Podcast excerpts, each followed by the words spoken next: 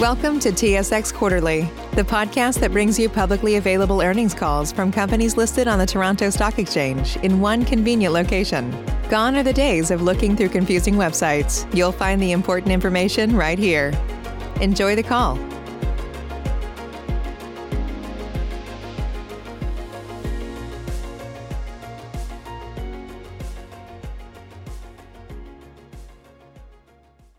Good morning. My name is Keisha, and I will be your conference operator today. At this time, I would like to welcome everyone to the Spin Master Corporation second quarter results conference call. All lines have been placed on mute to prevent any background noise. After the speaker's remarks, there will be a question and answer session. If you would like to ask a question during this time, simply press star, then the number one on your telephone keypad. If you would like to withdraw your question, press the pound key. Thank you. Ms. Sophia Bisoukis, you may begin your conference. Thank you, Keisha. Good morning, everybody, and welcome to Spin Master's financial results conference call for the second quarter ended June 30th, 2020. I am joined this morning by Ronnen Harary, Co-CEO, and Mark Segal, Spin Master's Chief Financial Officer.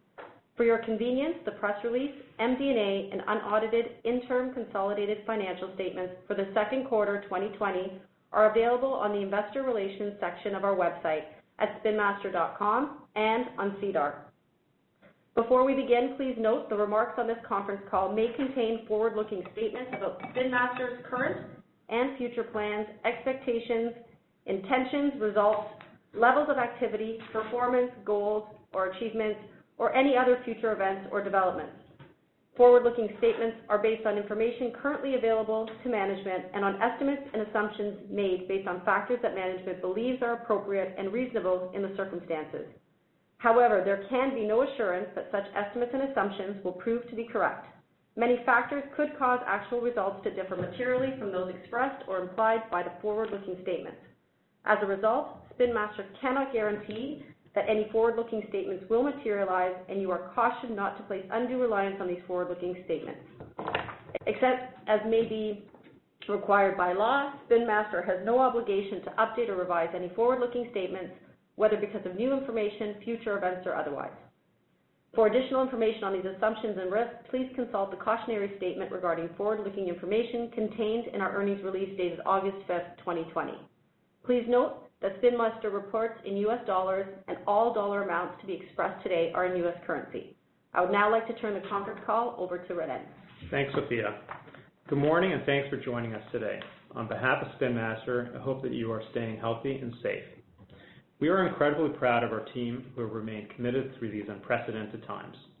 We're making meaningful progress towards resolving our operational challenges and at the same time mitigating the impact of COVID on our business and our customers.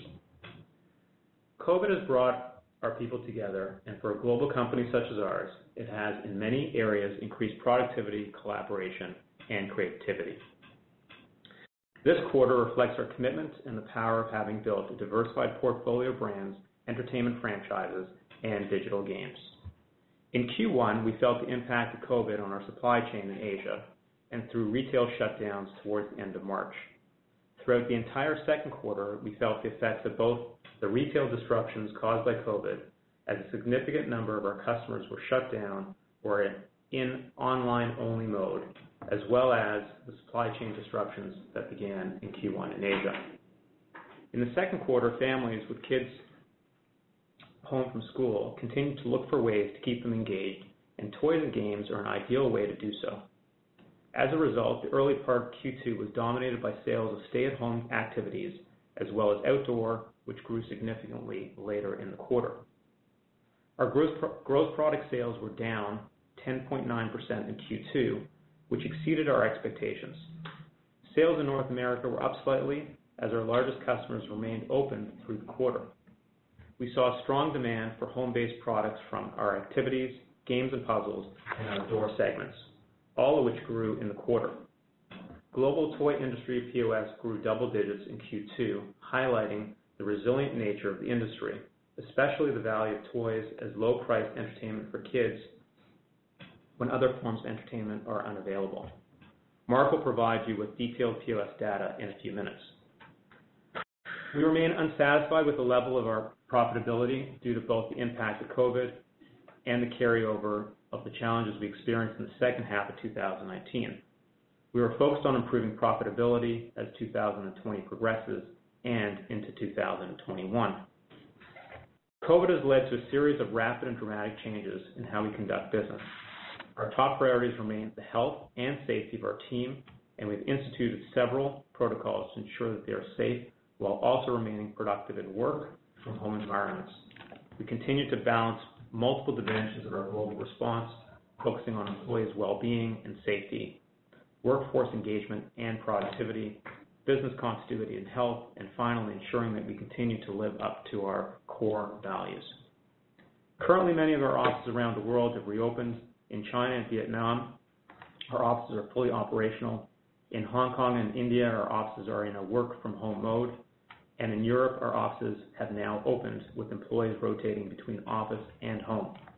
In North America, our Toronto and New York offices have opened in a phased approach with an emphasis on functions such as product development and packaging, where touching the physical product is beneficial.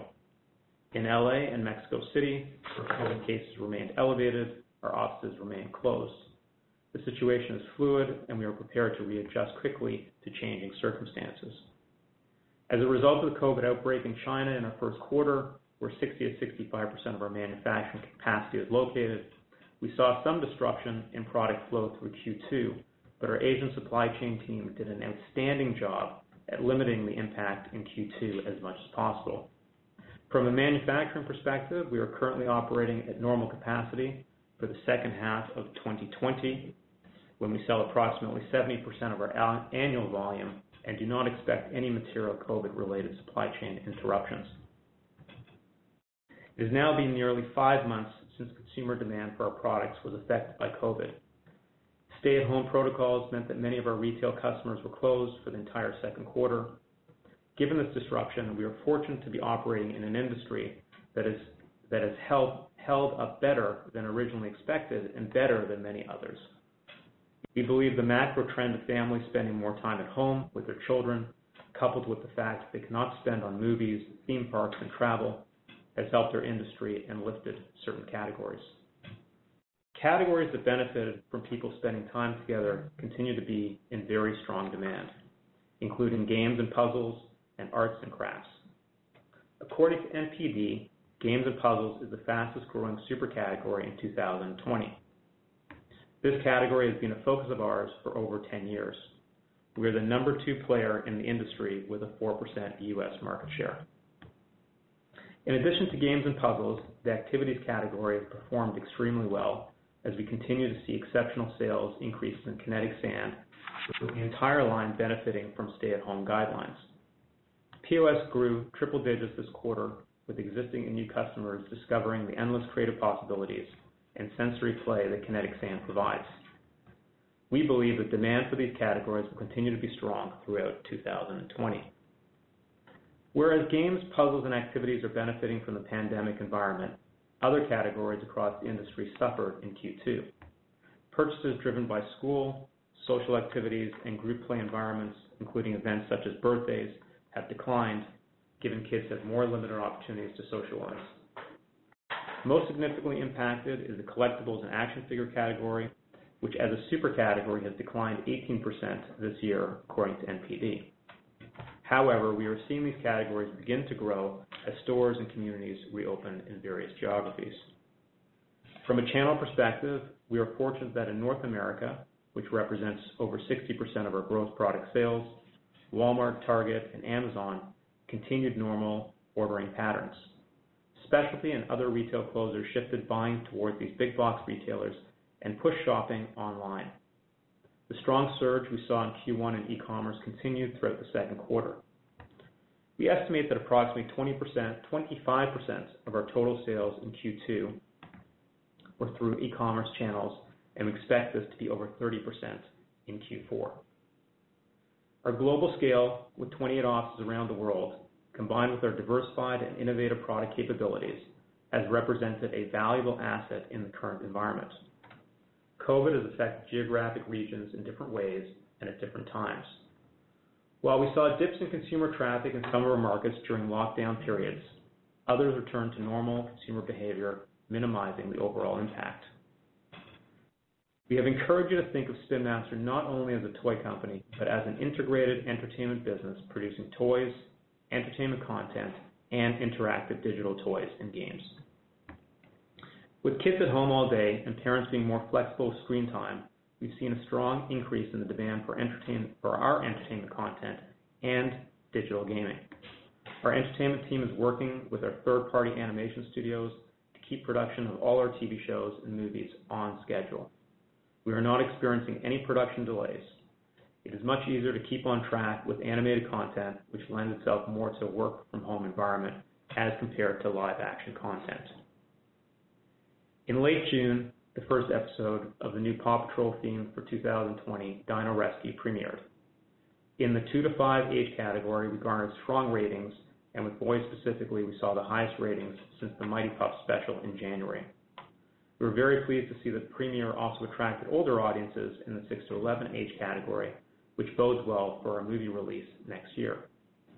Overall, PAW Patrol's Dino Rescue ranked as the number one show on television in Q2 amongst preschoolers. We remain on track to deliver the PAW Patrol movie in August 2021 as planned. We continue to build our library of content, including the exciting new preschool franchise, Mighty Express, which will debut on Netflix this September 22nd. Mighty Express features a cast of trains and kids in an expansive world filled with amazing adventures. This launch is another example of our ability to push the boundaries of quality children's entertainment. Mighty Express, which represents an evergreen play pattern that has resonated with kids worldwide, is our biggest production to date and marks our first series launching directly on a streaming platform. Mighty Express toys will launch in fall 2021 following the global entertainment rollout. The Mighty Express launch marks our shift for us as we are taking a full franchise approach, and we will hold the rights for all consumer products, not just toys. The franchise strategy will allow us to improve the margins we make on non-toy licensing and merchandising revenue streams. In addition, we secured the global master toy license for DreamWorks Animation, the new animated preschool series, Gabby's Dollhouse, which is set to debut globally on Netflix later this year.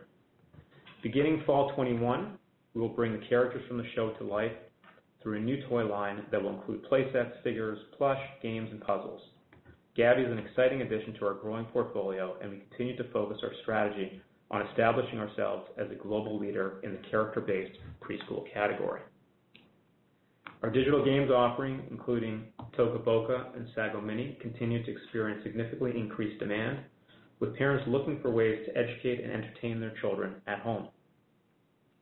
Toca Boca now has over 22 million monthly active users, and Sago Mini now has over 185,000 subscribers from the Sago Mini World, Sago Mini School, and Sago Mini subscription box platforms, compared to just over 100,000 in Q2 last year.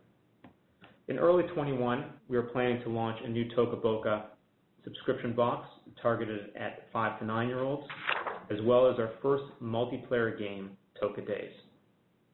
As part of the Bakugan franchise, in November, we are launching the Bakugan: Champions of Vestroia, a new game for Nintendo Switch in conjunction with Warner Bros.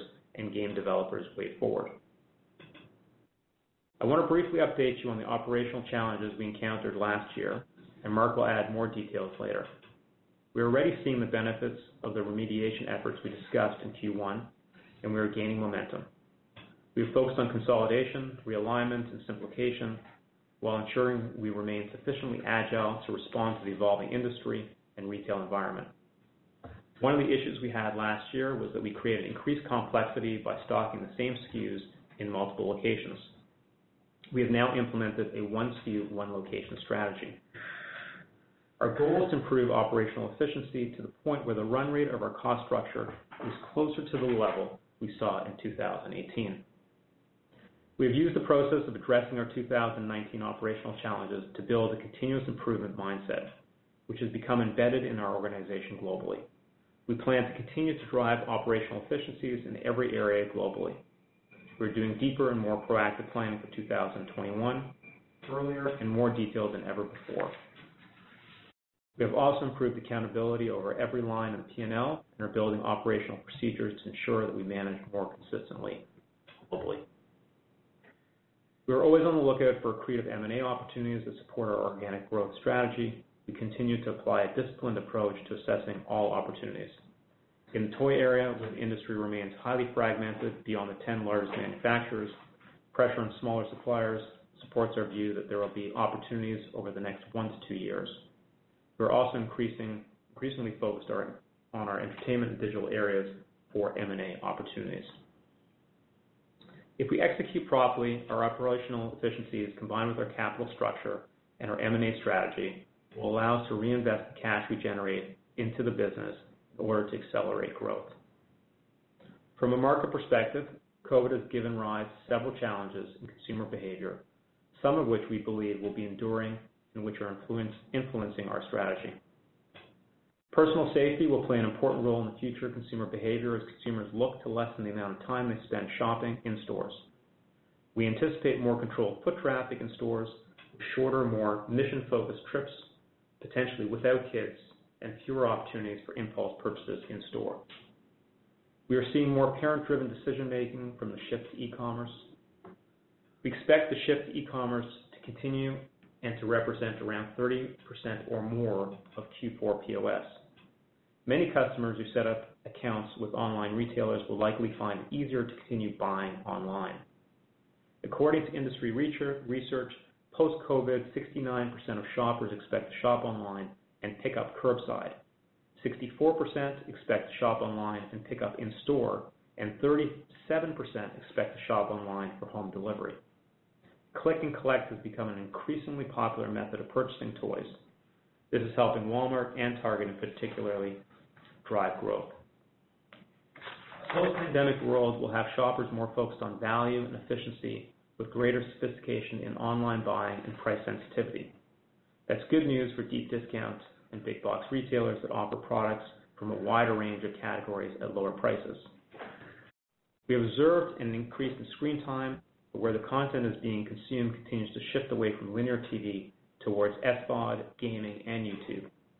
Linear TV ratings are down 29% year to date and are expected to be down over 30% for 2020. In response to all of the above, we want to create a seamless shopping experience using digital tools and data to gain better insight on shoppers and guide them through the path to purchase. We will focus more on parents, gift givers, and shoppers with shopper-focused messaging in store and shopper-specific digital, social, and search marketing driving to e-com. Our fall marketing mix will see lower spend on linear TV and an increase in our mix of digital comprising social, influencer, and e-commerce. In addition, social distancing measures have resulted in fewer physical gatherings, which in turn have decreased our experiential marketing spending. Not only have we shifted spend, we've also built internal capabilities with deep expertise and changed our approach to increase productivity. We've done this by moving our digital buying in-house and establishing new marketing growth teams focusing on D2C and our spin channel network. Finally, we will build flexibility and real-time optimization plans into our strategy to allow us to shift in season as needed. These challenges have positioned us to create marketing as innovative as our toys, entertainment, and digital games, which you'll see come to life this fall. Looking forward to the fall season from a product perspective, we are excited about our innovation across multiple categories. The RC team has several innovative items, including the animal, motorized truck that unboxes itself and which kids can repeat over and over, as well as the new Monster Jam Megalodon Storm, an RC truck for both land and water. Our robotics team has developed Hatchimals Crystal Flyers, a Hatchimal Pixie that a kid can fly and control with their hands. The activity team continues to raise the bar on the DIY products and building on the success of Go Glam Nail Stamper, which we are launching a new deluxe version this fall. The toy line from a new PAW Patrol Dino Rescue theme, including the Dino Patroller, our first-ever motorized preschool vehicle, has been very well received by retailers. This innovation complements our existing strong and diversified lineup, including Bakugan, Kinetic Sand, Games & Puzzles, Monster Jam, DC Outdoor, and many others. To conclude, we remain very confident in our ability to create excitement and magic for children globally through the strength of our diversified portfolio of products, brands, entertainment franchises, and digital offerings. However, we need to balance our confidence against critical macro unknowns, including a potential second wave of COVID, uncertainty of spending around the U.S. election, and the duration of fiscal stimulus packages in our key markets. Overall, our strategic direction, our solid financial foundation, and diverse geographic platform, combined with the commitment of our global teams, positions us to take advantage of the evolving opportunities and drive long-term success. I will now turn over the call to Mark. Thanks, Ronnen. Looking back to when we spoke in May, second quarter sales and demand came in stronger than we expected. Gross product sales declined by 10.9% in the quarter to 282.2 million, which included a favorable foreign exchange impact of 3.4 million. On a constant currency basis, gross product sales declined 12%. We generated revenue of 281.1 million in Q2, which was down 12.4% from the same period last year and down 13.4% on a constant currency basis. On a geographic basis, North America was the strongest region, with gross product sales of 204 million, up slightly compared to last year. This was a strong performance under the circumstances. As Ronnen noted, we saw a continued shift away from collectibles and action figures in favor of activities and games and puzzles. Growth in North America was led by games and puzzles, Kinetic Sand, outdoor, and DC licensed products. Offsetting the strong performance from these brands were declines in Dragons, Hatchimals, Bakugan, PAW Patrol, and GUND.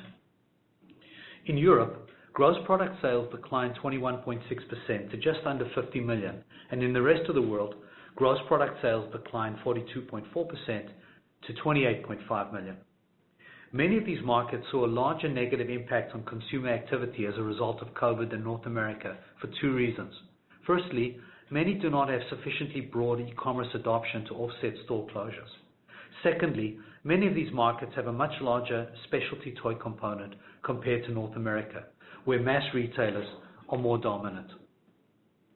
Although product lines, including Bakugan, Dragons, and PAW Patrol, were most significantly affected, our newly launched DC line partially offset this weakness.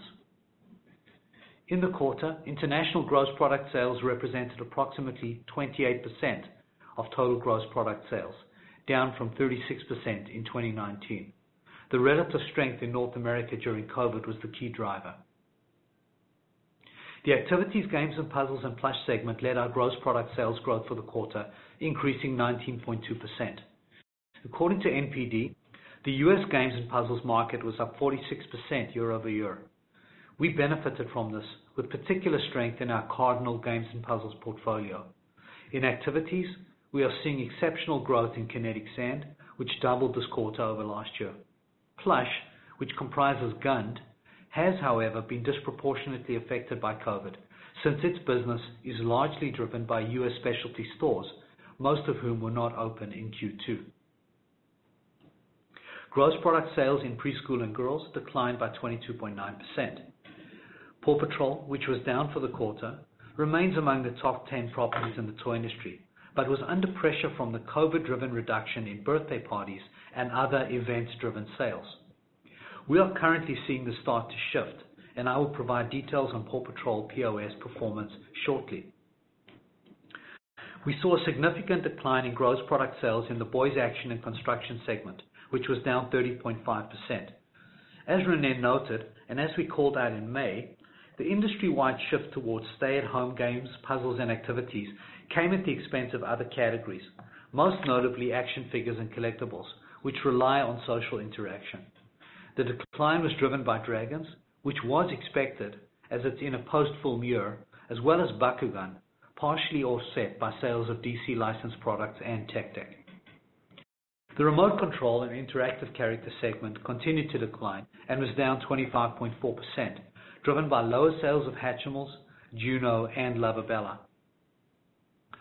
These declines were partially offset by increases in Monster Jam RC and PAW Patrol RC. Monster Jam RC was up despite large-scale live event cancellations. Gross product sales in our outdoor segment rose by 9.1% as parents looked to get their kids active outside and in pools and on beaches as the weather warmed up. Let's now look at POS. The global toy industry grew mid-double digits in Q2. Globally, our POS in Q2 exceeded the industry growth rate and was up 18%. We are very pleased with this performance as it demonstrates that our brands are resonating with consumers and is a testament to our product diversification strategy. In the U.S., our POS for Q2 rose 23%, in line with the industry growth rate. Looking at H1, according to NPD, POS for the global toy industry grew 9%. Globally, our H1 POS was up 14%. In the U.S., our POS for H1 was up 15%, compared to 16% for the U.S. industry. However, if the outdoor and sports category, where we have a limited presence relative to the size of the industry, is excluded, our POS was up 15% and the industry was up 11%. Industry POS is strong, but retailers are remaining cautious, replenishing inventory, resulting in POS exceeding shipments and retail inventory levels being drawn down. In the second half of 2020, as is typically the case, we expect to see a rebalancing between shipments and POS as retailers replenish channel inventory. The scale of this replenishment will likely be affected by macro factors, including global back-to-school decisions, which could emphasize stay-at-home and educational play categories, especially if online or hybrid school models emerge. In the U.S., PAW Patrol POS recovered in Q2 to negative -1 from negative -17% year-over-year in Q1, and reducing the year-to-date decline to -10% year-over-year. The Ultimate Fire Truck performed well, with Q2 POS growing 12% year-over-year. In-store displays at Walmart and Target supported the recovery in Q2 as more customers returned to stores. Outside of the U.S., PAW showed POS growth in Q2 in markets such as France, Benelux, and Australia. PAW Patrol is currently rebounding strongly with high teen POS growth in most markets. Kinetic Sand continues to show triple-digit year-over-year POS growth.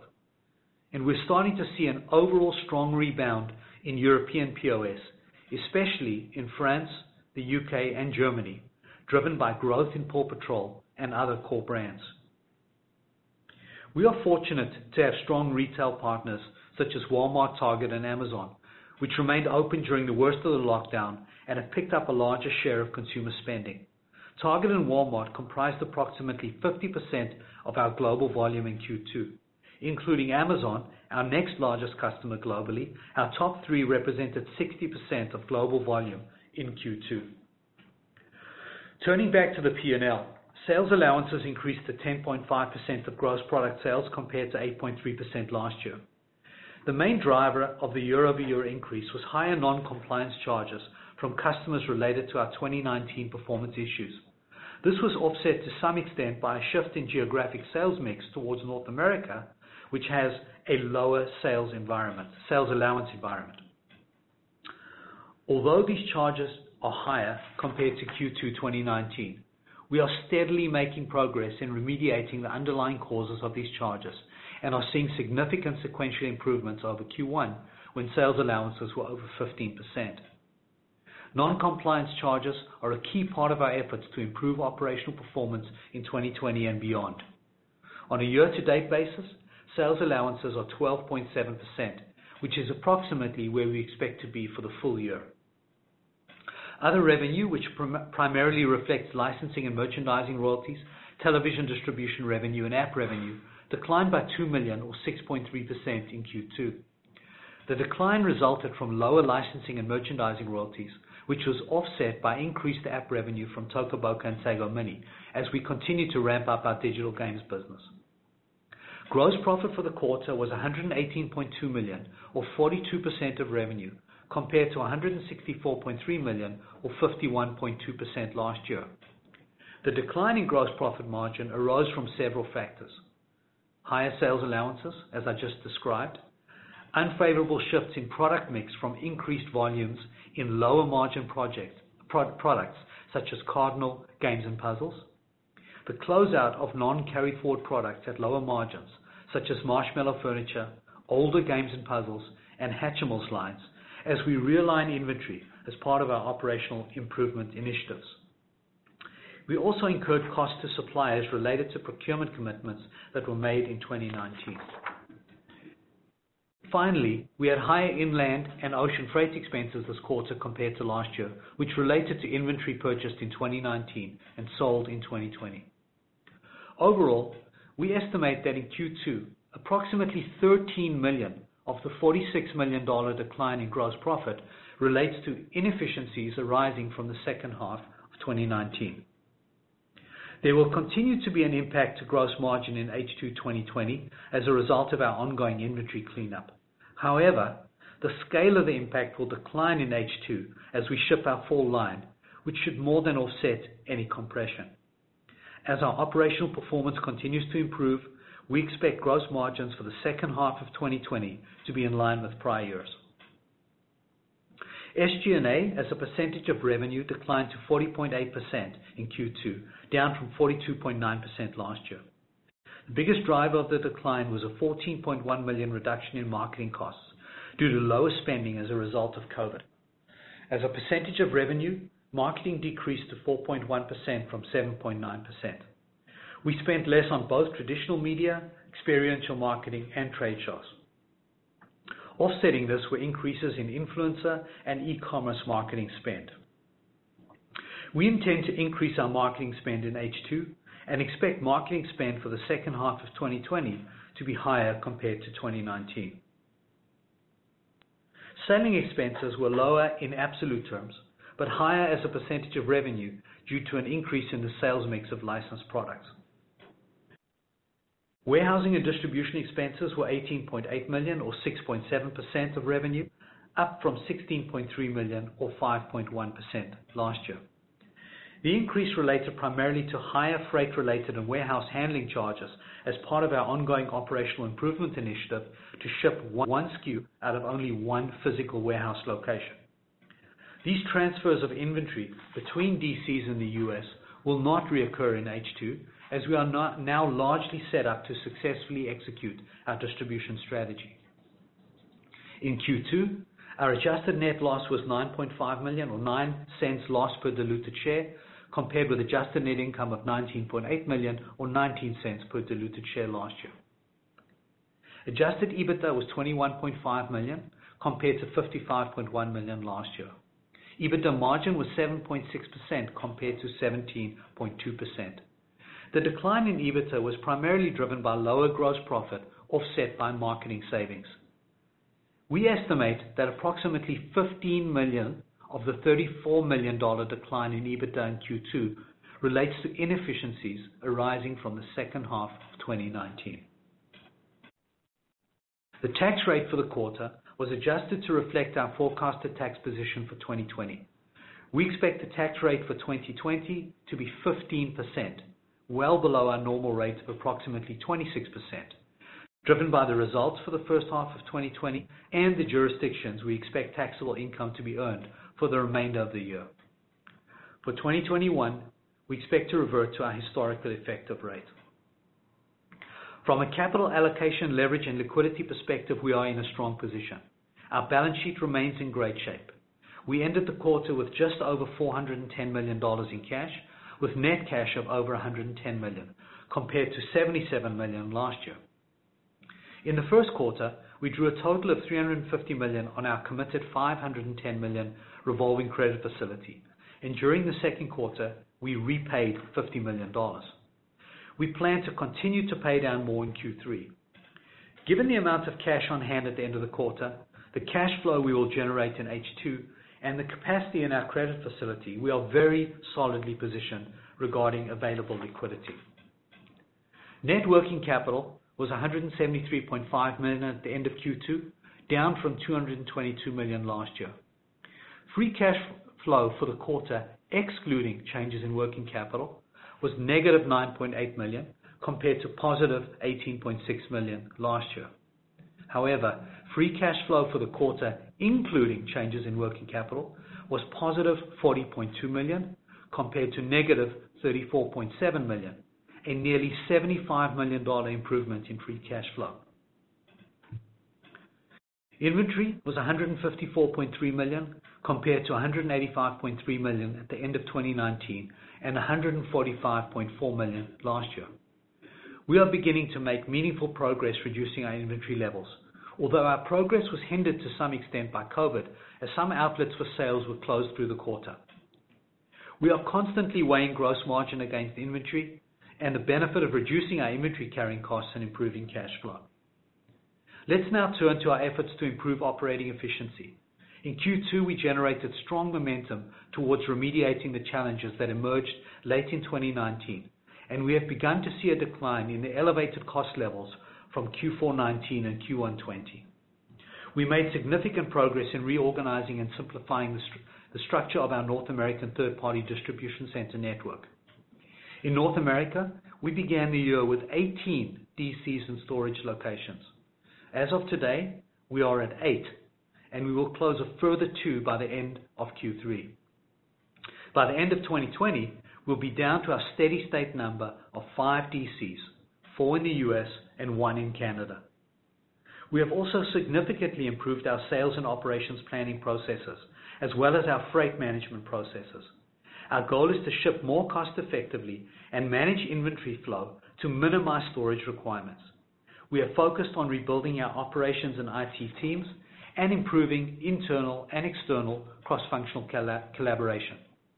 Along with the leadership changes made in Q1, we continue to strengthen these teams. We have now implemented our customer-focused teams strategy. These are customer-first internal hubs focused on a single large customer or customer group and comprise a blend of dedicated sales, order management, demand planning, logistics, and credit management team members, all focused on serving a customer or group of customers. These teams are ready to serve our customers as we enter our seasonal shipping peak. I want to now turn to the balance of 2020. We have made significant progress aimed at driving structural cost savings and improvements to get our operating margins back to where they belong. Our overall goal is to spend more judiciously, reallocating overhead spending to improve efficiency and redirecting marketing spending to brands most likely to exhibit strong sell-through in the current environment, all while we prudently manage discretionary spending. Our goal was to enter Q3 with a more refined supply chain infrastructure and to exit 2020 at a normalized warehousing and distribution run rate. We are on track to do this. Although we are encouraged by the strength of our POS across almost the entire product line and by the progress we have made with our operating improvements, we are not providing formal guidance at this time. Several factors drive this decision, including the fact that many parts of the U.S., our largest market, continue to see rising cases of COVID. 2020 is a presidential election year in the U.S., and in past years in which there has been a hotly contested election, consumer spending often slows until after the election. In addition, we are also mindful of other variables, such as possible tariffs, the level of retail store openings, especially specialty stores, and physical e-commerce channel rebalancing, which may impact the timing and mix of orders and replenishment. We will therefore hold off providing a detailed outlook for 2020 and beyond until a clearer picture emerges. That said, we believe we have an exciting, innovative product portfolio and very strong entertainment and digital game content. Our solid financial foundation and diversification has allowed us to weather a challenging nine months. We have made significant progress on many fronts and believe we are now in much better shape to handle seasonal second half volumes. And we have built an asset-light platform capable of generating sustainable long-term growth. That concludes our formal presentation. Ronnen and I are now happy to take questions. Operator, please open the line. At this time, I would like to remind everyone, if you would like to ask a question, press star, then the number one on your telephone keypad. We'll pause for a moment to compile the Q&A roster. And our first question comes from Derek Dley with Canaccord Genuity. Thanks. Uh, this is Luke on the line for Derek. Um, my first question, um, The sales allowances obviously came in much lower than what we expected. Um, I guess just broadly speaking, are those non-compliance charges uh, largely behind you then at this point? Yes, we've made a lot of uh, progress on remediating the underlying causes to those non-compliance charges. As you saw, they were extensive in Q4 and in Q1 as well. They're now trending down, and we believe we are well-positioned operationally to execute well. And if we do that, then the non-compliance charges uh, will continue to decline. Thanks. I also wanted to follow up on the uh, color, Mark, that you gave on marketing expenses, um, and how you expect that to kind of um, accelerate, I guess, compared to relative to 2019 in the back half of the year. I'm just curious with, um, obviously, the trade shows and other events that previously would have been put on in past years and not necessarily occurring this year. I'm just curious to know where um, where you can maybe you can talk to where you expect those dollars um, to be allocated across uh, your marketing programs for the back half of the year. Yeah. So so we held back overall on marketing in in Q2 for obvious reasons, as I just described in my script. Um, we do expect our marketing spend in the second half to increase.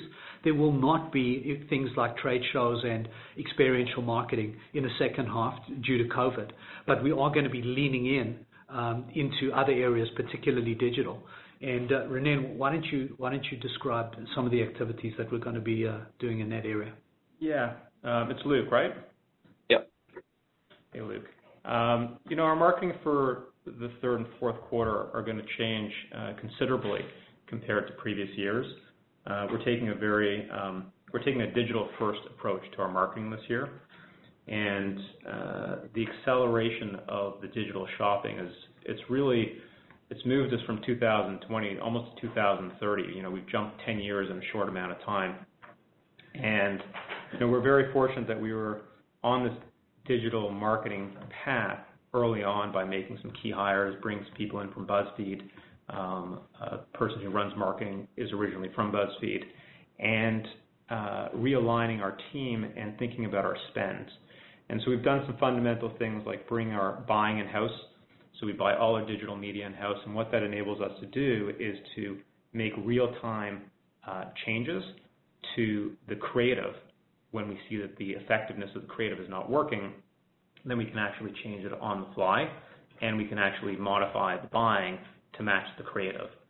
Um, the other thing is that, you know, in the past, uh, the marketing was traditionally spent on television or experiential, but now there's so much fragmentation in the marketplace where it goes from linear TV to SVOD to video games to influencers to YouTube to Facebook to Instagram Um, to Roku. Uh, it just goes just goes on and on to Echo at Walmart um, to uh, uh, different things at Target.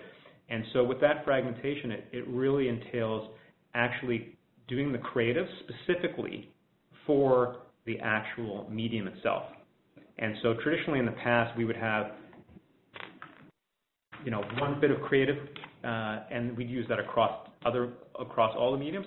Now, creative is made specifically for the medium, and you could have, for one brand, over 250 pieces of creative made at a time. And so that's really the iterative, uh, agile approach to advertising and the interplay of digital buying that we've brought in-house. Um, and you'll see the the um, the effects of that uh, this third and fourth quarter, and we're, we're looking forward to sharing more with you guys in the future.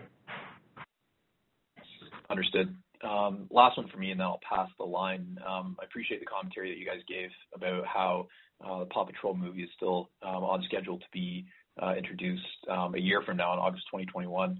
I'm just curious if you've had any discussions internally or with your partners about maybe changing the distribution uh, method for that movie, just given what's happened with COVID-19, maybe going straight to SVOD or something of that nature. Yeah. Um, we're still early. Um, the production, fortunately, because it is animation, um, is on track and has not been affected by COVID. Uh, that being said, uh, it is not easy on any of the animation studios that produce content for us. So uh you know, we really appreciate the hard effort that everybody's making by a work from home environment. But things are on track, and currently right now, we're still on plans to uh, deliver the movie theatrically in fall of 2021. Um, if we get closer to the time, we'll we'll evaluate some other options if uh, the COVID is still persisting at this high level. Thanks. Appreciate the comments. And our next question comes from Adam Shine with National Bank Financial. Thanks. Good morning. Uh, maybe one first for you, Ronnen. Uh, usually as we, uh, as you guys get through sort of June, July, and you have your conversations with retailers heading into the second half, you get a, you know, you have a good sense of what they're thinking. Um, can you maybe talk about or characterize how those discussions were, you know, given the backdrop of COVID, um, you know, a sense of caution or with the reopening, a sort of cautious optimism, you know, in terms of, as you alluded to, uh, the replenishment cycle that you know, seems to lie ahead in the seasonal stronger period? And then maybe one for uh, you, Mark, just in terms of other, um, you know, given some of the closures that existed, uh, and disruption on the entertainment side in the H1, um, you know, can you speak maybe a little bit in terms of how H2 other revenue should evolve, the presumption being that you know, we should see some you know, some degree of growth uh, going into the second half on other revenue? Thanks. Hey, Adam. Nice to hear from you. Um, you know, I would say that uh, you know, we're very fortunate as an industry, where our industry has held up um, better than uh, you know, I personally expected. Um and so we're very fortunate to be in this position. And from a retailer perspective, um, you know, as we noted in our opening remarks, that there are certain retailers that are doing very well um, uh, in these categories of goods. Um but at the same time, I would categorize it as cautiously optimistic. You said it well. They're buying, and they're buying in a healthy manner. But that being said, they're cautiously optimistic, um, and there's still some caution in the way they buy, um, and how they buy. So I would say that they're being measured. Um and I think that can bode well for the overall industry, and I think it could bode well for everybody because um, retail could end up being very clean come the fourth quarter and uh, set everybody up for a healthy first and second quarter of next year. So it's it's almost like an opportunity to clean out the inventory, uh, both ourselves and our uh, warehouses and retail and stuff like that. Um but I think they're looking to keep their rate of sale high and inventory levels moving very quickly. Okay. Um, I'll deal with the second part. Adam, just to add one point you know, to what Ronnen just described. You obviously, our POS results are significantly higher than shipments right now. And so that means retail inventories are being drawn down. Um you know every week that goes by, retailers are getting a better line of sight to Christmas, more data points, and at some point, they're going to have to step in, offset by the by the macro cautions that Ronnen just described. But but overall, um you know we feel optimistic about that. In terms of other revenue, Uh, other revenue, as you know, comprises the licensing and merchandising income, TV distribution income, and um, app revenue from Toca and Sago. So I think for the second half of the year, as we see a rebound uh in in PAW Patrol and other franchises which we generate a lot of licensing and merchandising income from, we should see a pickup in that. I think it's going to um, be tempered to some extent uh, by the environment in which we're operating. So we're not expecting to see a significant increase. And it's certainly overall, I think other revenue will be down relative to prior years. But we are seeing a strong uh, increase in app revenue and revenue uh, related to our subscription activities in Toca and Sago. So there's a nice uh, balance there. Oh, okay. So I'm sorry, just to be clear, you think in the second half there's going to be tempered growth or an actual decline year-over-year in the other revenue line? I think there will be an overall decline in other revenue relative to prior years. Okay, thanks. And maybe just one follow-up, if you don't mind, um, Mark, uh, for you. Just you know, in terms of what's happening in Europe, where there seems to be you know, the lack of e-commerce, you know, in terms of reliance while there's store closures, is there a risk in regards to you know, any bad debt or other you know, concerns related to uh, potential closures among specialty and other retailers uh, outside of North America? Um, you know, the one thing, Adam, that we are seeing in Europe is that we actually are seeing a fairly significant shift in some of our key retailers towards e-commerce there. Although the U.S. and North America is way ahead of Europe in terms of their capacity and capability, we are seeing that change very rapidly. And so I'm actually quite encouraged by the way that the industry is shifting towards e-commerce over there, and I think it's uh, accelerating very rapidly. Um, having said that, there were obviously some very significant uh, shutdowns in countries like France and Italy, and in U.K., et cetera, and that has put the retail industry under pressure, and also in places like Mexico. So we have seen an uptick in our provision for doubtful accounts. Just keep in mind that we are credit insured in all of our major markets. We do have a deductible, um, you know, which is not covered, and we also have some co-insurance. So we have seen an uptick, but it's very minor, and I would have no concerns from your end on any material bad debts or or impacts to our receivables Um, during uh, either the rest of the year or next year, because we do have uh, credit insurance policies in place for all of our major markets. Great. Thanks a lot for that. Our next question comes from Gerrick Johnson with BMO Capital Markets. Hey, good morning. Um, So worldwide POS up 18%, that's pretty impressive. Uh, you know, it is second quarter, so I won't get too excited just yet, but I want to be more specific on POS. Is this a clean number? Does it exclude Hatchimals or something like that? And does it include all your retailers, top customers, uh, NPD? You know, what what is it based on?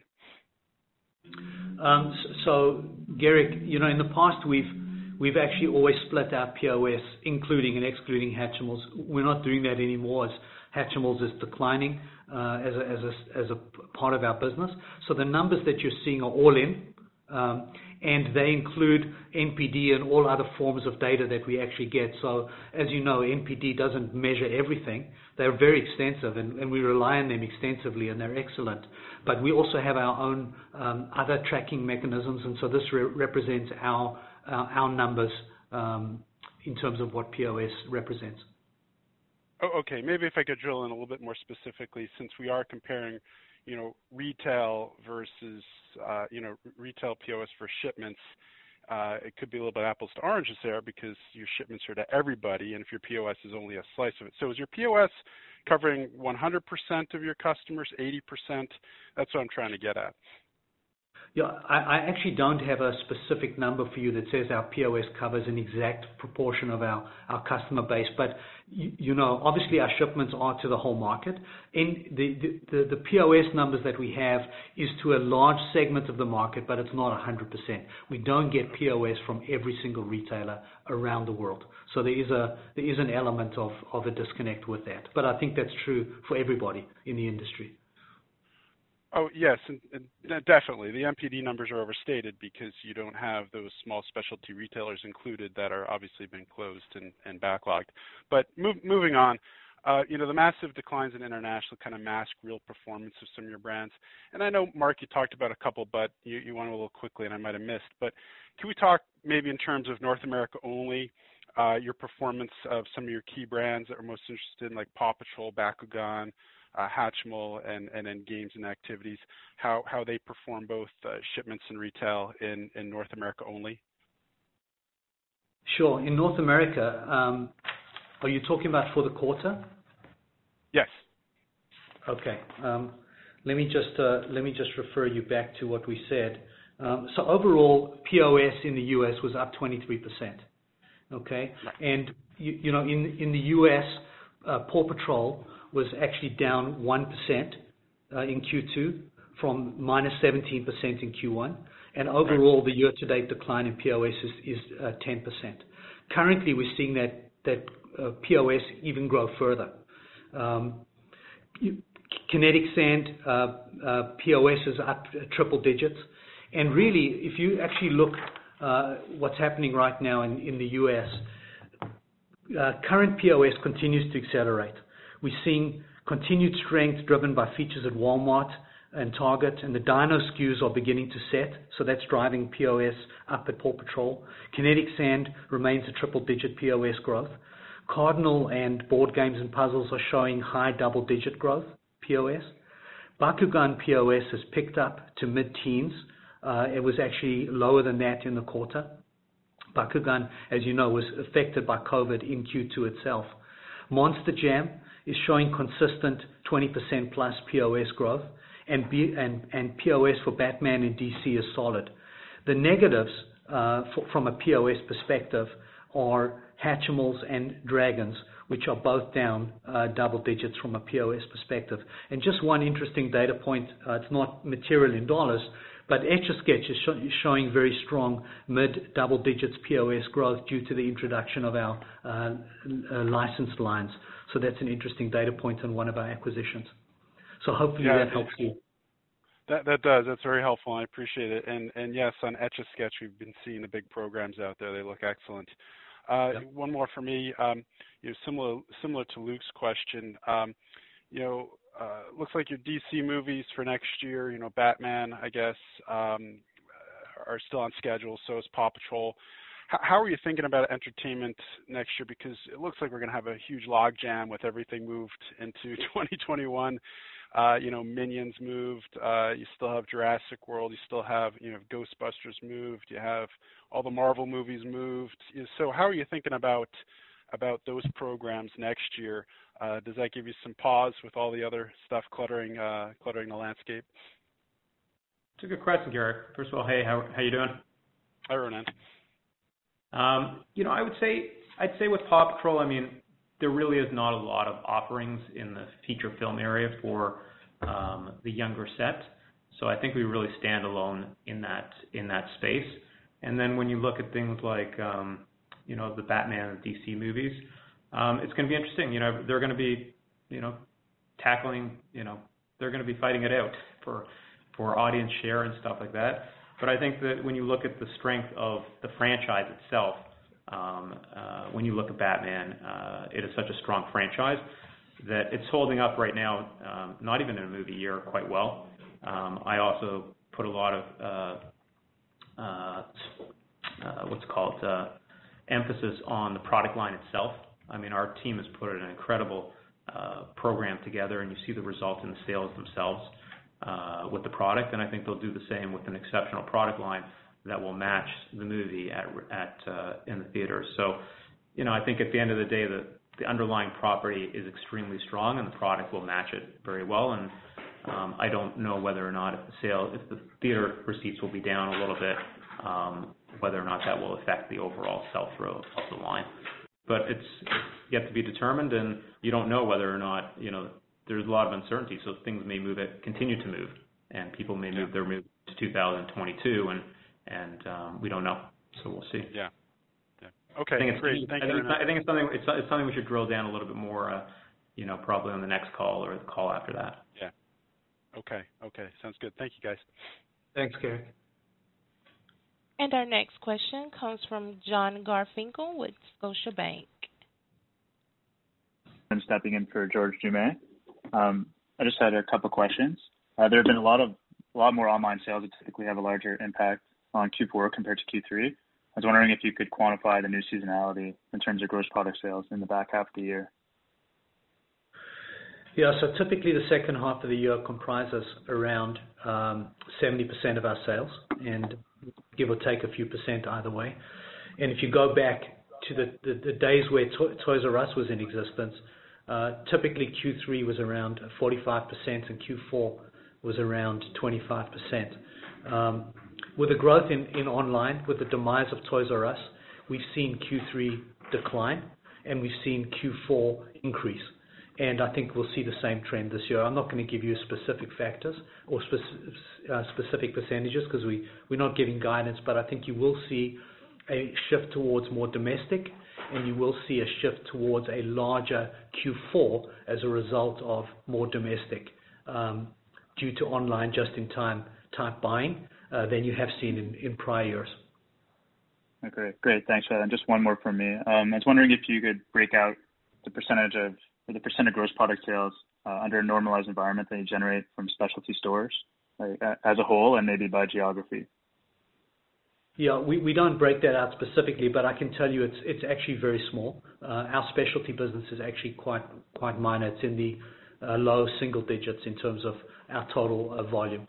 I don't know what the exact number is, but it is quite small. Okay, great. Thanks for that. And our next questi and our next question comes from Steph Wissink with Jefferies.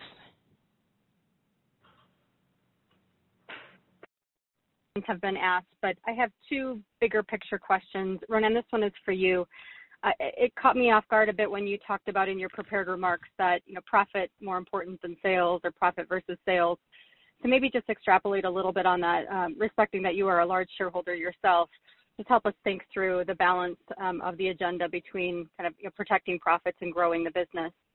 And then secondly, Mark, this one's for you. It's also struck me that you talked about Mighty Express as a shift to a full franchise model versus what you have with PAW Patrol. Can you maybe just walk us through some of the financial articulation of that, just so we can go back and refer to the differences between the two in terms of how the financial structures work to your benefit? Thank you. Hey, Stephanie. Um, you know, I think that at the end of the day, I mean, growth and profitability have to go hand in hand. They're both they're they're both equal, and they're both important. Um, and us as a company, you know, we we stumbled last year from a profitability perspective. Um, and we're working very hard to remedy that, to fix it, and make sure that the company is set up from a profitability perspective, first and foremost, so that you can, when you layer on the growth and you take the growth, you can maintain the profitability at the same at the same time. Don't don't mis- misunderstand my comments um, in terms of growth. I mean, we're constantly out there uh, planting seeds and producing lots of television shows and movies and developing new product lines and doing everything we do and you know growing in the digital area. Um, but everything has to be done in a in a measured approach, Um, so that we don't give back profits at the at the end of the day. So it's it's managing the two, and I think, you know I'm happy you asked the question because you know, there's such a such an interesting um, uh, interplay you know, when you look at inventory and stuff like inventory. You know, at the end of the day, you ship in a lot of inventory at the in the third and fourth quarter, but then you end up paying the price in the first and second quarter with markdowns and allowances and things clogging up at retail, and then your POS going down, um, and your new themes can't can't get traction. Um, so you know we're really pushing the company to um, be uh, uh, really a best-in-class operator on top of a best-in-class innovator, on top of a best-in-class growth company, and all three things combined together. And I think it's a different skill set, and I think the days when we went public in 2015 and 2016, and we had this big ride with Hatchimals, and you know, it was hundreds of millions of dollars and stuff like that. Um, but it's a different company today when you're diversified and you have 28 offices around the world, and you have a company like you know, a games division, and you're selling and you have a plush company, um, and now you have uh, mobile studios in Europe and in Canada, and your entertainment office uh, uh, production office is much bigger than it was before, and you have way more productions happening. Um, the company is just way more diversified, and I think that just takes a different mindset um, to operate. And so I think we're we're on this um, uh, beautiful transition to being those three things that I just described before. And then just in terms of, maybe Mark, I'll take the just in the terms of uh, Mighty Express. In the way we were structured with PAW Patrol, it's really an amazing partnership with with Nickelodeon, and Nickelodeon handles all the licensing and merchandising. Um, they do all the style guides. They vet all the the partners. Um, they work with the partners. They do all the retail uh, meetings uh, for PAW Patrol. Um, they help promote the the franchise itself. And so with Mighty Express, this is our first foray into Spin Master managing the franchise, Um, first and foremost. Uh so we'll be producing the style guides. We'll be actually um, uh, bringing on all the various different licensing partners. We'll be doing all the retail campaigns. You'll see uh, in the fourth quarter, third and fourth quarter, a lot of spending um, that will go to actually promote Mighty Express and drive viewers actually back to Netflix to watch the uh, show. Um and you'll see other marketing activities, plus also content activities to actually build out this franchise um, in in what I would say is a uh, a new point in time with how kids view content. Um, and so, and as a result of that, uh, you know we've staffed up and um, we have a new head of franchise, um, which is reporting into Jennifer Dodge, and we're beefing up the, uh, we're uh, building out the team. And as a result of that, we will be garnering a larger share of, or a much bigger share of the licensing and merchandising revenues, um, if we'll be so fortunate that Mighty Express will connect with the consumer. That's great. Thank you so much, Ronnen. Appreciate it. And our next question comes from Sabahat Khan with RBC Capital Markets. All right. Thanks, and good morning. Um, your comment earlier around increasing marketing spend on some key brands through H2, I guess, should we assume that's primarily focused on PAW Patrol, or are there other brands that you're looking to increase investment behind over the next quarter or so? I think that it goes across the pretty much the whole portfolio, Saba. Um you know as as Mark shared with you with the POS numbers, we're having good traction in the marketplace, and to keep that traction going, we've got to support it with marketing across the board. Um so there is a whole host of marketing activities that are going to happen. Again, as I mentioned, uh, uh, slightly different than previous years because of all the digital shopping and the transformation to digital um, that our society is seeing. Um, but everything's going to be supported. Obviously, there'll be more support in some of the larger franchises, but Monster Jam, Bakugan, uh, activities, games, Kinetic, um, PAW Patrol, everything. Okay. And then um, on your DC Comics agreements, I guess the licensing agreements that you have with Warner Brothers, and this is probably an issue that's affecting the whole industry, but I guess depending on how those timelines move and some of the minimums that you may have agreed to, I guess, is there room for some flexibility there as you move into 2021 and the outlook is somewhat unclear on the movie release schedules and so forth? Yeah, I think I think our if it moves into 22, it's still part of our, our overall deal with them, so I wouldn't see any risk there. Saba, were you referring to minimum guarantees and advances and those kinds of issues? Yeah, just exactly. Just on the the economics of it, yeah. I think I think there's I don't know the specific details of the deal, but I think they're they're great partners, and I'm sure that there's some flexibility in there. And but I would also say this, is that the uh, I I you know I can't speak to the specifics of the deal. I think it's not probably appropriate on the call either. But I I would say that I don't think it's an issue. In general, I would say, Saba, we're aware of all of these issues with all of our license agreements, MGs, advances, whatever. We're not currently seeing any major issues or concerns. And and we have good relationships with people, and if something was to need to be negotiated for whatever reason, then I'm sure we'd have a reasonable business conversation. But that's nothing that's like front and center right now in any way. Great. Thank you. And our next question comes from Brian Morrison with TD Securities. Hey, good morning, guys. Oh, for the interest of time, I'll keep this short. Um, just on the supply chain, where you've obviously made good progress, um, I want to understand, Ronnen, just quickly, the backup plans you have in place as you rationalize the footprint down to five at year-end. First of all, Sophia's hitting her head because she's embarrassed about the the ambulances outside. But I'm happy you guys are hearing because then now you know that we're actually in the office, which is kind of good. Um, you know, Brian, I I think that uh, I I would say that what we had before was one of the most bloated, um, uh, inefficient, strange uh, warehouse and distribution setups. I'm embarrassed by what we actually uh, grew into, and we're going back to something that is what Mark what Mark stated, is something that we've had traditionally for many many many years. Um, and I think if you look at us compared to our uh, competitors, um, it's a very similar warehouse and distribution footprint. Uh, one in Canada, which is more than enough to cover the country, and the four that we have in the United States. Even the four, I think, is is um, is probably one too many, but we'll net out there. So I'm confident that we're going to the right spot. Plus also, I can tell you this, that um, our partners, um, the engagement, more important than anything else, the engagement of our partners is so high now. Uh, we have top to top relationships. Uh, we have CEO to CEO meetings with our teams and their teams. Uh, with our warehouses. DSV, the CEO, he calls in from Europe. He's there every two weeks on our meetings. The CEO on our East Coast warehouse is there all the time. Our freight forwarder, uh, um, uh, Robinson, uh, the CEO, is very engaged. So all our partners are more than our structure. Everybody's really engaged, and the integration between the teams is the highest it's ever been.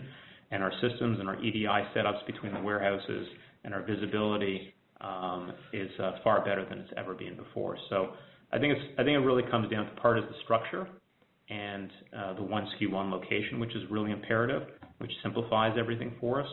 And also the connectivity between our teams and our people and the collaboration, and also the visibility the sight lines for the products coming in and on the water, when they're coming, uh, you know, how many how many pallets we have in each warehouse, pallet per brand, what's going down. We also have different things like you know, uh year-end targets now. So it's very uh, uh, interlinked. But uh, again, just going back to your original question um, or comment on the warehouses, I think that we're set up with the right amount um, to service our customers and get our customer levels back to where they need to be. And also um, set ourselves up to supply for this e-commerce world, which is really becoming a big deal. Got it. So follow up then, Mark, just point blank. Um, you did say exit 2020 at normalized distribution levels.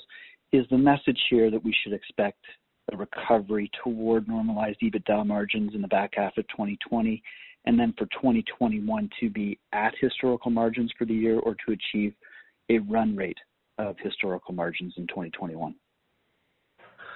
Brian, you asked me a point-blank question. I have to give you a point-blank reply. I mean, we're not giving guidance, right? Like we're not being that specific on guidance. But directionally, what you're saying is what we're trying to get to.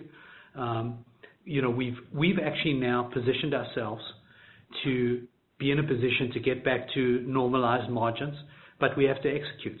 And so really what it comes down to for the second half of 2020 for Spin Master is execution.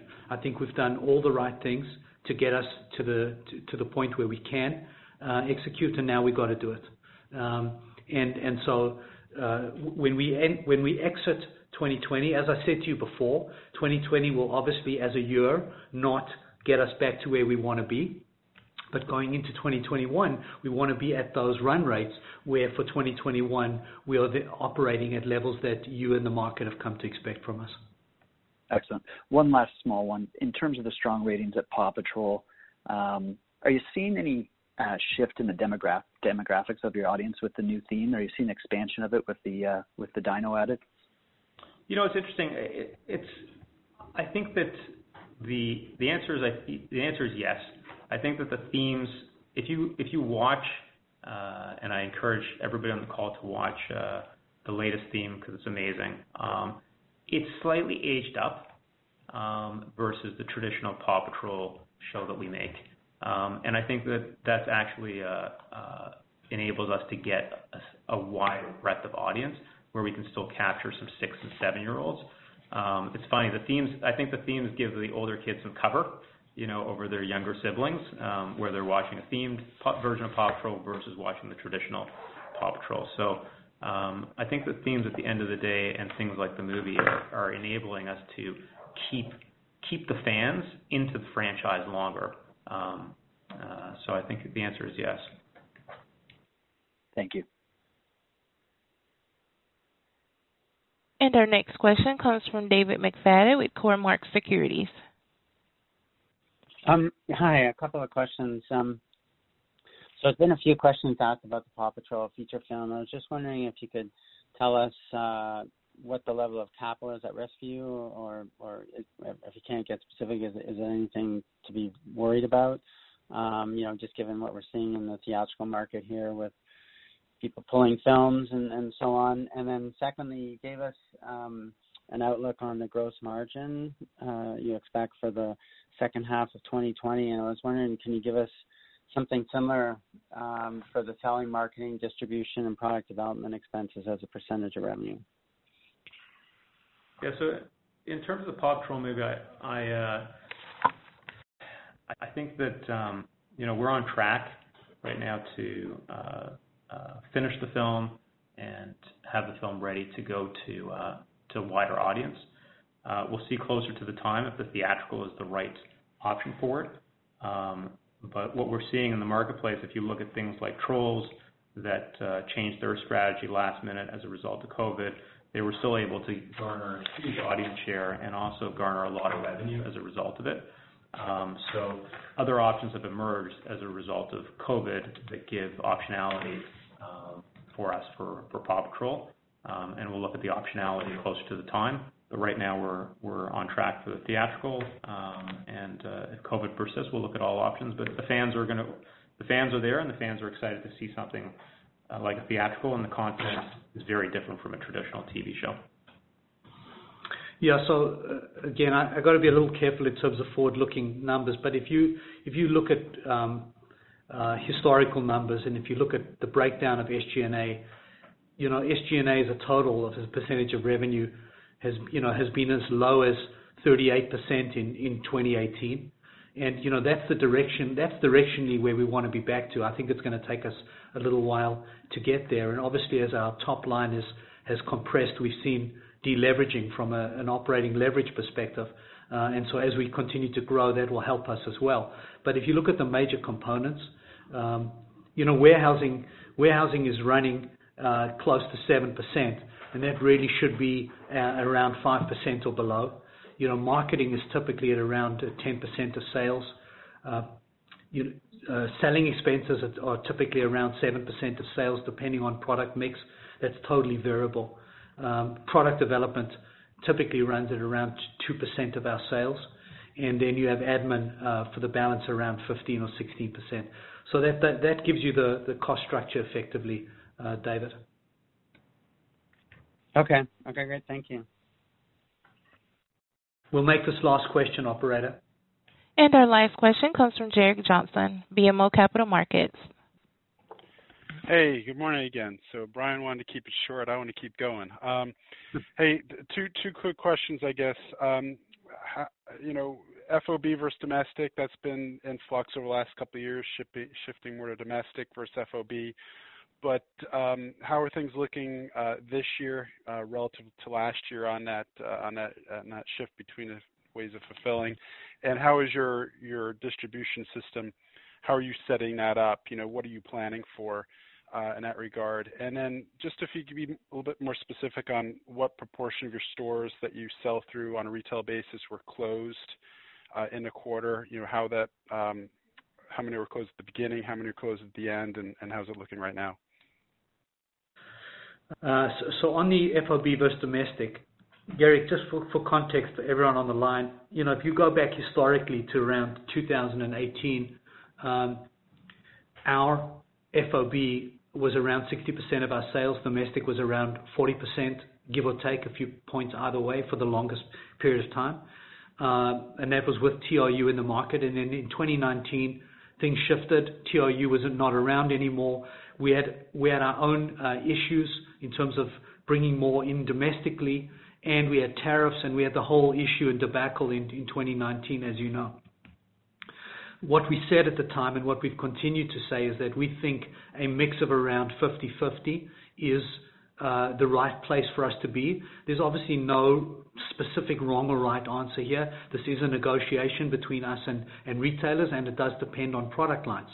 Having said that, in 2020, because of the large inventory carryover balance that we had, we've seen for the first half of 2020 a much higher domestic versus uh, FOB ratio, particularly because we've had all this inventory on hand and we needed to actually clear it out.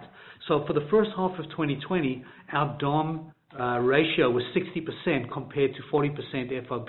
Now that will shift in Q3 as we'll ship some more uh, FOB. But but as online uh, continues to to grow uh, in the industry and for Spin Master, we'll we'll see a trend towards more DOM. So so I would say to you, we are planning to be at around 50/50. I think we'll be slightly higher DOM for this year than that target, but that's directionally where we want to be.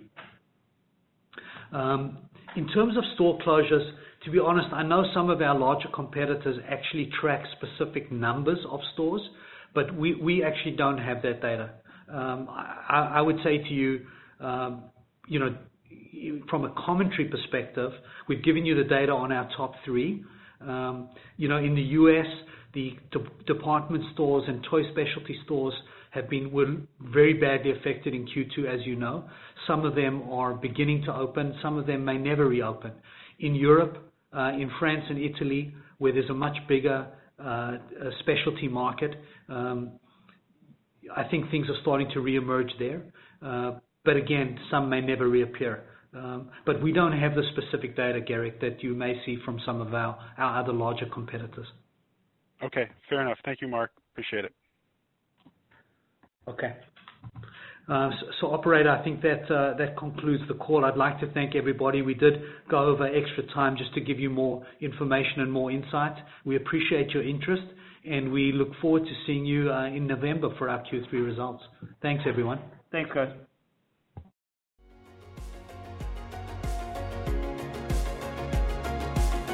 Thank you for listening to TSX Quarterly. If you enjoyed the cast, remember to leave a good rating. And remember, for any additional inquiries, please consult the company's investor relations section on their website. See you next time.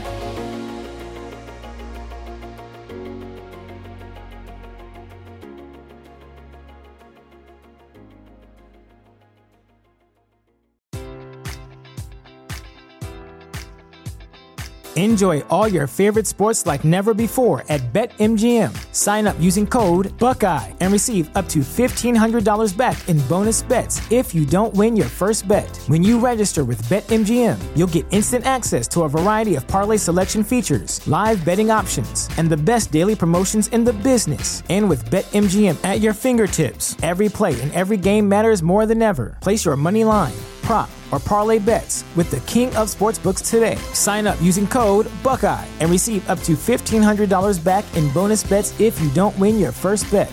BetMGM and GameSense remind you to play responsibly. 21 plus and present in Ohio, subject to eligibility requirements. Rewards are non-withdrawable bonus bets that expire in seven days. Gambling problem? Call 1-800-GAMBLER. In partnership with MGM Northfield Park.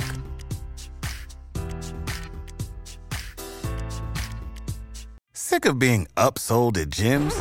My guy, you're currently a base member. For $90 more, I can upgrade you to our Shred membership. For 130 more, you'll be a Swole member. And for just $300 more, you'll reach Sweat Platinum.